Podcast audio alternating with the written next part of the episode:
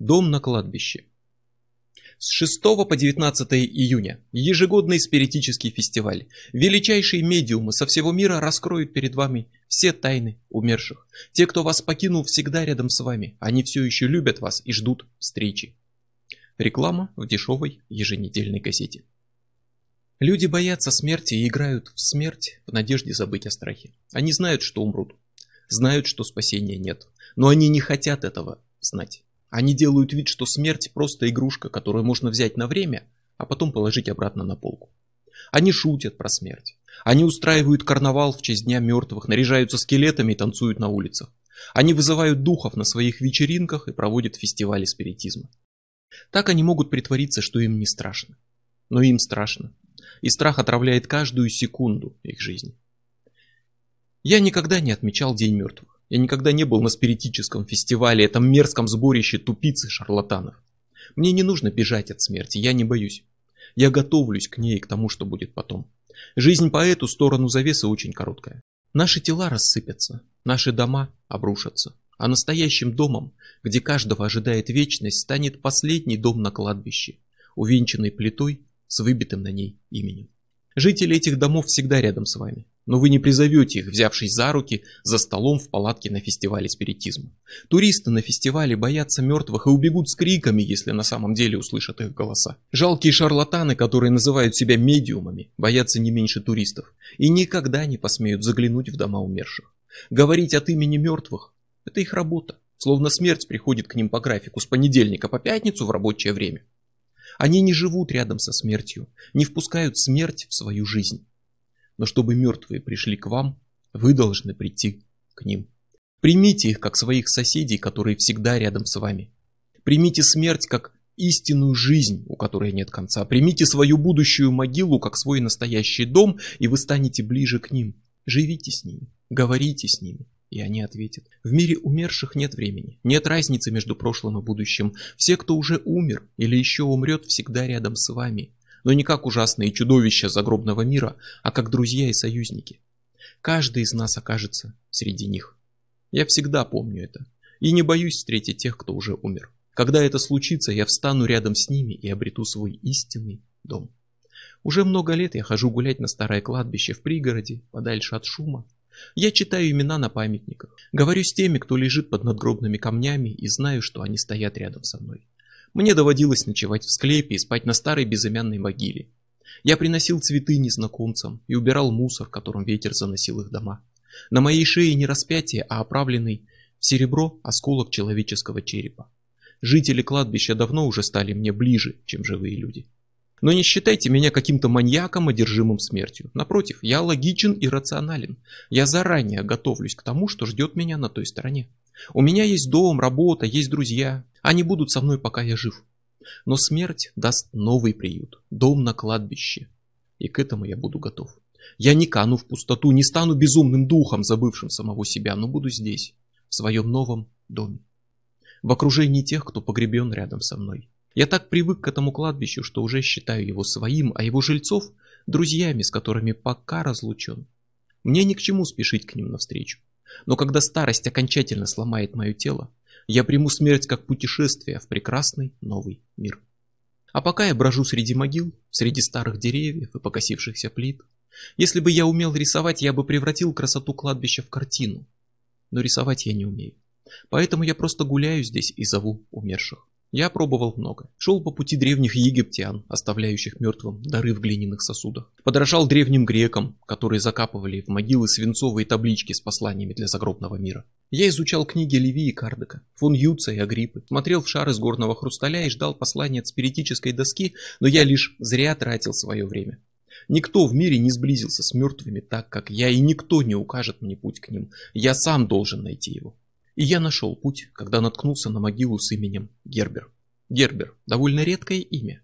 И это имя, которое я сам получил при рождении, ничто не свяжет с иным миром лучше, чем собственное имя. Имя дает власть над тем, кто его носит. Мое имя, выбитое на чужом памятнике, свяжет меня с тем, кто здесь похоронен, станет моей дверью в мир мертвых.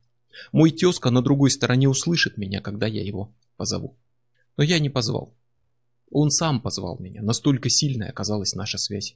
После долгих лет жизни среди смерти я услышал ее шепот. Не слова, пока еще нет. Пока только шепот того, кто сумел пройти сквозь завесу.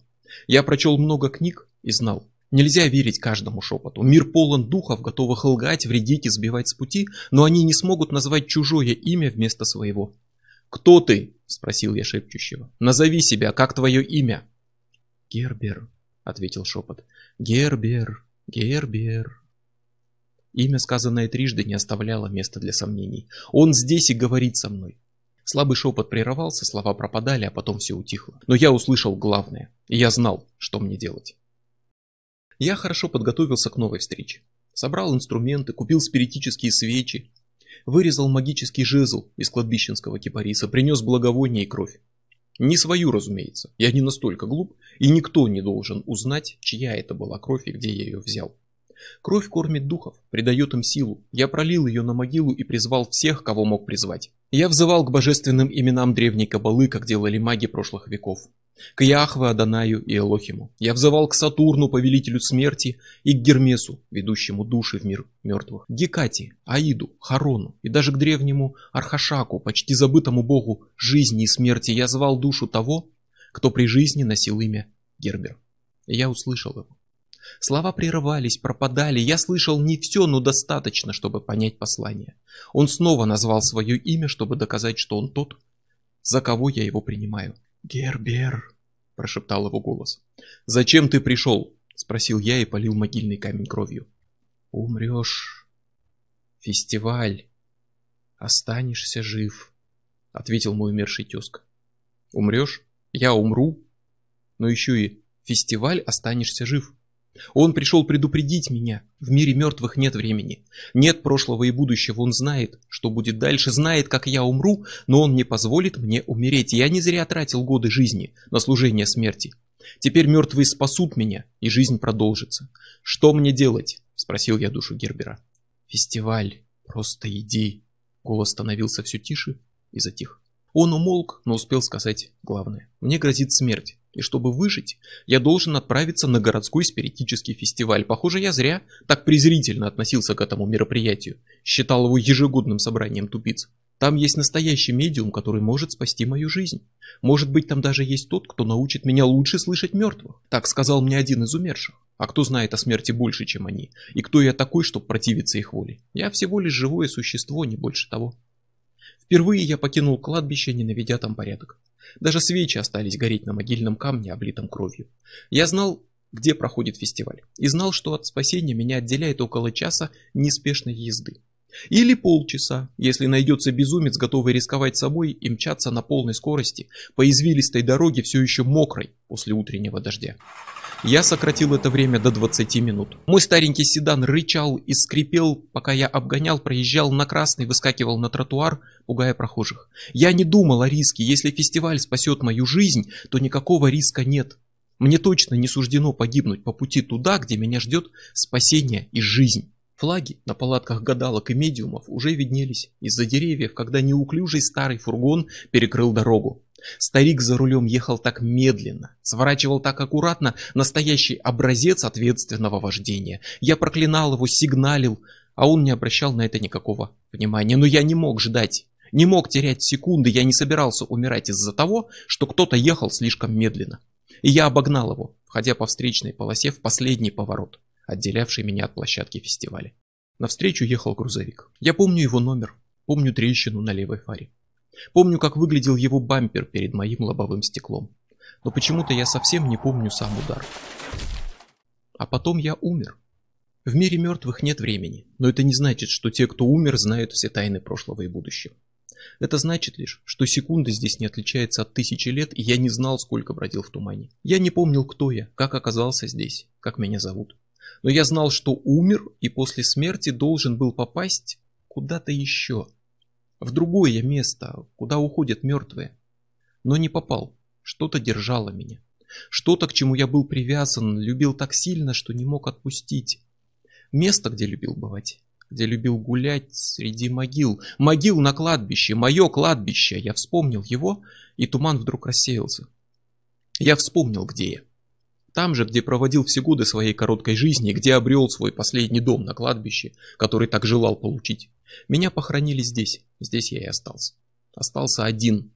Я снова бродил среди могил, как бродил среди них всю свою жизнь, но не встретил никого. Все, кто оказались здесь раньше меня, давно ушли дальше. Никто не ждал меня на этой стороне. Я не нашел ни соседей, ни друзей, ни тех, кто говорил со мной. Кто-то говорил со мной, Теперь я вспомнил и это. Вспомнил могилу своего тезки, камень с именем Гербер. Вспомнил, как взывал к духам умерших. И кто-то говорил со мной. Дух, что солгал мне и отправил на смерть. Теперь я вспомнил, как попал сюда и понял, что надо делать. В мире мертвых нет прошлого и будущего. Они неразделимы для тех, кто уже мертв и живет вне времени. А раз так, то между мной, умершим сейчас, и мной, живым из прошлого, нет границы. Если бы я смог докричаться до него, обратиться к себе живому и предупредить его, он не должен ехать на фестиваль. Я не позволю духу-самозванцу снова погубить мою жизнь. Нужно только найти дорогу в тумане, пройти через него, если хватит сил. Моих сил хватило. Я прошел сквозь завесу и увидел себя прошлого, еще живого, стоящего у могилы с именем Гербер на ней. «Гербер!» – закричал я. Ты слышишь меня?» Получился не крик, а шепот, но он услышал. «Кто ты?» – спросил он. «Назови себя. Как твое имя?» «Гербер!» – закричал я. «Гербер! Ты слышишь меня, Гербер?» Силы покинули меня, и все снова затянул туман. Это еще не конец. Живой я из прошлого снова придет сюда. Я плохо помнил, что делал тут, пока был жив, но точно знал, что он вернется на эту могилу. Она казалась важной. Она манила меня живого. Непонятно почему. Тогда смерть еще казалась мне привлекательной. Нужно собраться силами и снова пройти завесу. И ошибиться нельзя, едва ли мне хватит сил на еще одну попытку. Говорить с живыми так тяжело.